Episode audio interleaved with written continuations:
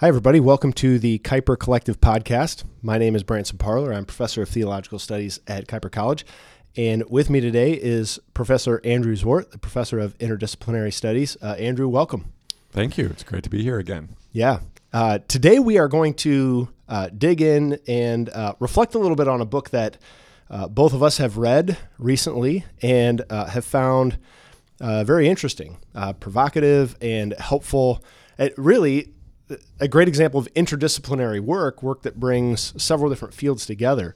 Uh, and that is a book uh, titled The Coddling of the American Mind. Uh, that's by Greg Lukianoff and Jonathan Haidt. Uh, and so, uh, Andrew, maybe if you could kick us off and just talk a little bit about the book, kind of what's the main focus of the book, where is it coming from, and a little bit about maybe why it resonated with you or some of the significance of it. Sure. So I think, um, as you said, it, in a lot of ways, it really is an interdisciplinary book. Um, you know, he's uh, been researching in psychology. Um, he's thought about, uh, well, his last book, um, The Righteous Mind, deals a lot with uh, our kind of political polarization. Um, so he's he's bringing all these kind of different facets together in this book. Um, but the the common theme that runs through it is this idea that um, as a society we've really become, in a sense, afraid of uh, certain ideas. And there are three kind of uh, themes that run through the book. Uh, he calls them the great untruths uh, that that uh, we are raising uh, kind of the current generations with. So the first untruth he speaks about is the idea um, that essentially whatever doesn't kill you makes you weaker, right? And so mm-hmm. this goes against kind of conventional wisdom. The whatever uh, doesn't kill you makes you stronger. The the second one, if I remember right, is um, that we should always trust our feelings. Um, and the third kind of major theme of the book is that uh, the world can be divided into good people and bad people. And I think that that that last one especially sort of resonates with some of the things he talked about in his book, The Righteous Mind. Um, and so so these are three sort of themes that he says that we are we are essentially teaching uh, our children um, that that a lot of us too are coming to believe these things. Um, and essentially uh, it's a kind of cautionary tale of uh, when we believe these things what what goes wrong. Um, he focuses partly on what's happening in education but I think there are, there are larger implications as well. Yeah yeah, so it is interesting, like you mentioned, that you've got uh, he's coming at it from several different angles, and you know, just we were just recently in the lunchroom hanging out, and uh, kind of this started having this discussion about our kids. Uh, you know, when do you let kids have smartphones? How does that? How, how does something like that factor into his discussion? Because he does spend uh, a number of chapters talking about parenting and thinking about some of those questions uh, and and how they feed into this. Right. Yeah. Um, so. So the the first thing, um, I mean, is he he spends a lot of time just talking about the shift in a lot of ways that's happened with parenting. Um, so uh, I think Branson, like me, you probably grew up uh, with a lot of free time um, and a lot of free range, right? Yeah. Uh, so like I, my wife and I joke about it sometimes, like you know, kind of like I can't believe my parents used to let me do these things, right? Yeah. Um, so we would, for example, you know, on a uh, like this past weekend, or or maybe the weekend before when it snowed, like you know, my siblings and I, when I was probably six, seven years old, would walk half a mile to the local park and go tobogganing, tobogganing for several hours. My parents had no idea where we were. Yeah. Or they, they knew where we were, but like, you know, they, they didn't have eyes on us, right? right. And we would often get hurt and sometimes bullied and um and then we would return home. Um so so I, I sort of bring this up because because like as parents jane and i right now are kind of like dealing with these questions like at, at what age do we let our kids you know uh, walk around the block without without us or go to the park or that kind of thing um, and the shift that's happened between so we on the one hand we're overprotecting um, our children um, on the other hand, um, you know, one of the ways that kids are now occupying themselves is with screens. Um, um, and of course, ironically, um, he kind of points out that that there's probably much more damage being done uh, to our children through uh, kind of excessive use of screen time. Um, and uh, and and then it's also that that because of our overprotection, um, that children are also having a much harder time actually learning to um, fend for themselves. Well, I, I, guess the, the big term he uses is anti-fragile, right? Uh, yeah. so yeah, what did you what did you make of that term? Yeah, I mean, I think that that term for me was really helpful Uh, and and he uses that term anti-fragile to to, to talk about uh, different systems. So, for example, he says the immune system is anti-fragile. That uh, we actually need exposure to certain things in order to uh, raise our immunity to them. And so, uh, I just he he used this example in a recent talk he gave as part of uh, Calvin's January series, where he says, you know, part of the reason that peanut allergies are such a thing today, such a problem, is because uh, we actually have uh, largely followed many medical doctors' advice and said, you know, don't expose your kids to this at all. And it turns out that's actually not helpful in the long run because the immune system is anti fragile. It needs exposure to certain things to help it grow in its immunity. And so he says, similarly, uh, you know, we should recognize that that kids, little human beings, are are also anti-fragile. That it's important to actually go through a process of, of learning, of growth, of being challenged, of uh, you know, for kids having to learn to make wise decisions. Uh, obviously, again, I think he spells this out pretty helpfully in the book.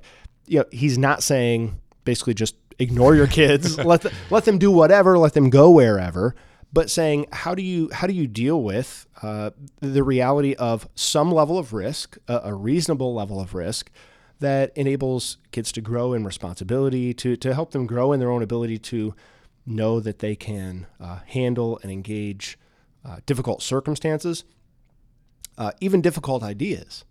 And so, you know, as I was reading this, you know, part of the book is it, it's interesting because their focus really is on uh, what this looks like in public colleges and universities in our context. But as I was reading them kind of describe in the book some of these uh, pretty intense uh, incidences at different colleges where uh, you know students are protesting, administrators, uh, professors, others are, are losing their jobs uh, for sort of not saying the right thing uh, at the right time or maybe pushing back and challenging students on some things. You know, I was reading those stories, and and to me, it actually was like a, a flashback to kind of the very conservative, fundamentalist uh, environment that I grew up in, uh, where you know it wasn't so much the case in my family per se, but often in my church or larger church circles. You know, the idea was really you, you've got to keep your kids safe. Don't mm-hmm. expose them to any you know worldly or secular ideas. And so it, it's really about almost like isolating your kids from anything that is going to challenge them they're going to push back going to you know cause them to, to raise questions about their christianity or or orthodoxy. And again what's fascinating about this book is it kind of says you know this this push toward a kind of orthodoxy is yeah. out there in the broader culture. It's out there in, in a lot of colleges and universities uh, and because of that, at the at institutions that are supposed to be sort of bastions of of higher learning, of free inquiry, uh, it seems like there are some things you just can't say, some questions you can't ask, right. Uh, because of the inability of uh, many students today to to really be able to process that in a good and healthy way. Yeah, there's a there's a couple things that really struck me um, as I was reading this and thinking actually about uh, Kuyper. Uh, so the first thing, right, is um, he talks a lot about um, this whole idea of again, whatever doesn't kill you will make you weaker, and he he sort of talks about how, uh, especially actually on the extreme left, that certain words, certain ideas are are kind of uh, so taboo that even the mention of them um, is kind of cause to to get people fired or to kind of like you know. Um, um, in, in some cases, people are actually sort of taking violent actions. Um, so as I was reading this, I was thinking about how okay, so so obviously that's really extreme. Um, at the same time, you know, one of the things I teach in, in class is that uh, words do carry power, and I think as Christians, that's yeah. a really important idea, right? Um, and so, so you know, we often talk in class about you know wanting to be very careful with our words. Um, and so it's it, for me there was a kind of tension there of like how how can we teach our students to be careful with words, to be thoughtful with words, and yet um, not to not to kind of have this notion that um, we can't disagree or that um, you know. Uh, certain ideas are off the table, you know. Yeah. Um, and I think I think he doesn't get into this as much, but I think one thing that, that was helpful to think about is there's also a difference between you know, using a word deliberately towards an individual in order to wound them, right? Yeah. Where we would say that's that's obviously off the table. Yeah. And yet raising questions, just raising ideas, you know, that's what good, healthy school like education is all about. Um, and that that you, we can uh, be exposed to ideas without them doing damage to us. Um, and so he he actually gives this. Uh, you you mentioned this a minute ago um, in the in the lunchroom just about the proverb. Uh, you know, we don't prepare the road for the child; we prepare the child for the road. Um, and so I think that's part of obviously parents' jobs, but it's part of education's uh, job as well. And, and I think, and I'd love to hear your your uh, idea on this, Branson. So I'm just going to say I think that's actually one of the things that is a real strength of Kuyper College. Um, one of the reasons I love teaching here and having good conversation with colleagues is because I don't think there's this fear, right? Yeah. Um, and so as I as I talk to students about what they're learning in classes, like this is a place where like the really tough questions are raised. Um, and rather than say we can't ask those questions, I think it's no, let's ask those questions. And then, of course, um, the best place to actually ask those questions is is in a place where you've got uh, people uh, who are thoughtful and who and who have spent a lot of time thinking about these things to be able to kind of model um, what maybe good answers look like, or even um, how to wrestle with the question and not know the answer but still be faithful, right? Yeah. Um, and so that's that's as I was reading this, I thought, yeah, that's that's actually um, I think a, a strength of Kuyper College is that we're able to. We, we don't shy away from ideas, even even hard ones. Yeah. is that Yeah. your experience as yeah. well? Yeah. And I mean, I think in reading this book, it really again reinforced to me the the value and the power of Christian higher education.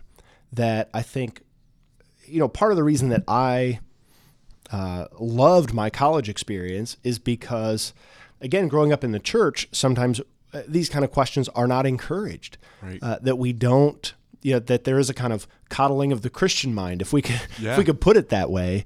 That, you know, it's don't ask hard questions. Um, yeah, even, just even just kind some of take. topics in in some places are kind of taboo, Right. right? Like, I, I mean, this is maybe an extreme example, but some places, like even to to talk about evolution, is kind of like, no, we, we- you know, that's that's a secular thing. Yeah. Um, Yeah, exactly. Those those topics that that can be hot button topics in the broader culture, or even topics like you know part of my doctoral work was thinking about uh, war and violence through the lens of John Howard Yoder's theology. I mean, even a question like that, like when should we actually engage in war and violence? How do we think about those things?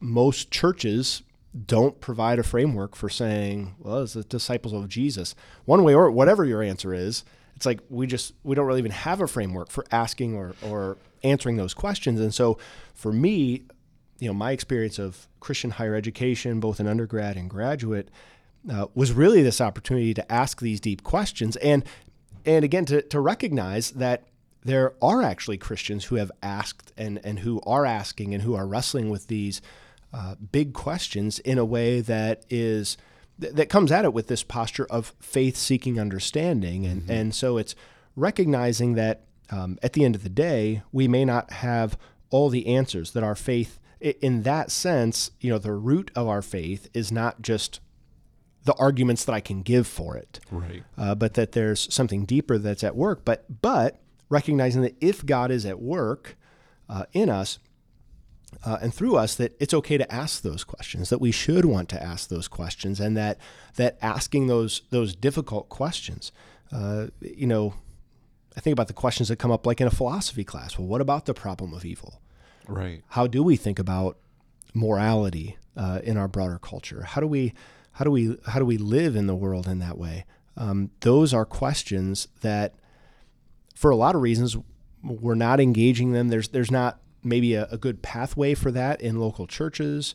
Uh, unless you've got a place where that kind of thinking and that kind of questioning is encouraged, uh, a lot of times it's sort of well topic by topic, piecemeal. If it comes up, we'll address it maybe.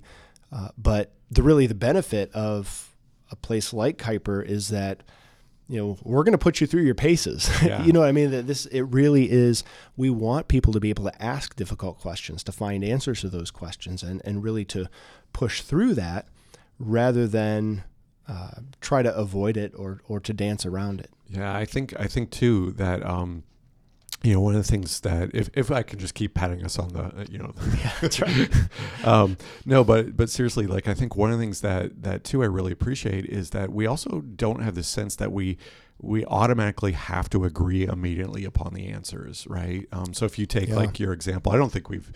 I think we had a panel once that kind of hit this, but like just your example about like war, like I, I'm sure there would be differences of opinions among students and faculty about that topic, but I don't think that um, that that we would ostracize anyone for a view held, right? Um, and that that I think too, even like in theology classes, as I've sat in on some, um, that even like well, maybe like affirming uh, certain beliefs to also just recognize that there are Christians who believe in different things, and that that doesn't automatically make them heretics. Um, and that that kind of hits his his the third theme I mentioned um, you know he sort of says like like this fallacy that the world is divided into good and and bad people or maybe another way to say that is people who are right and people who are wrong right? Um, and it's so easy for us both again in the secular world but but also well as if there's two different worlds but you know what i mean Yeah, Um, yeah. but in Christian circles, that I think we get into that mindset as well. That um, we pick our issues, and then we're you know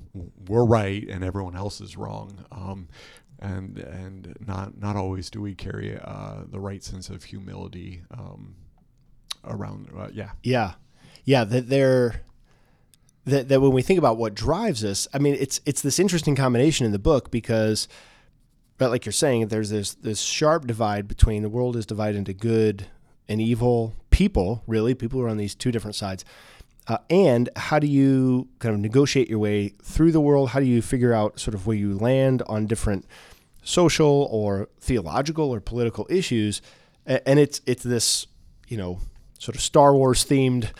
sorry to pick on Star Wars. Trust your feelings, Right, Right, Where, right. which which is you know there's something deeper there, and I think it's it's again the goal here is not to say like to, to set feelings over against thinking or rationality, uh, but to to be able to have a discussion about complicated social or political issues uh, seems very difficult today because every it, it, things are so loaded uh, that you know we, we kind of want to put people in boxes or put people on the other side and say well that's that's where you're at and that is um, sort of attacking me or Right. attacking people in kind of the worst worst possible scenario and so it really it seems like it creates this vicious cycle that just reinforces uh, in a lot of ways our, our inability to to listen yeah, uh, yeah. and it, it just it, it makes me wonder what would especially think about here here we are in 2020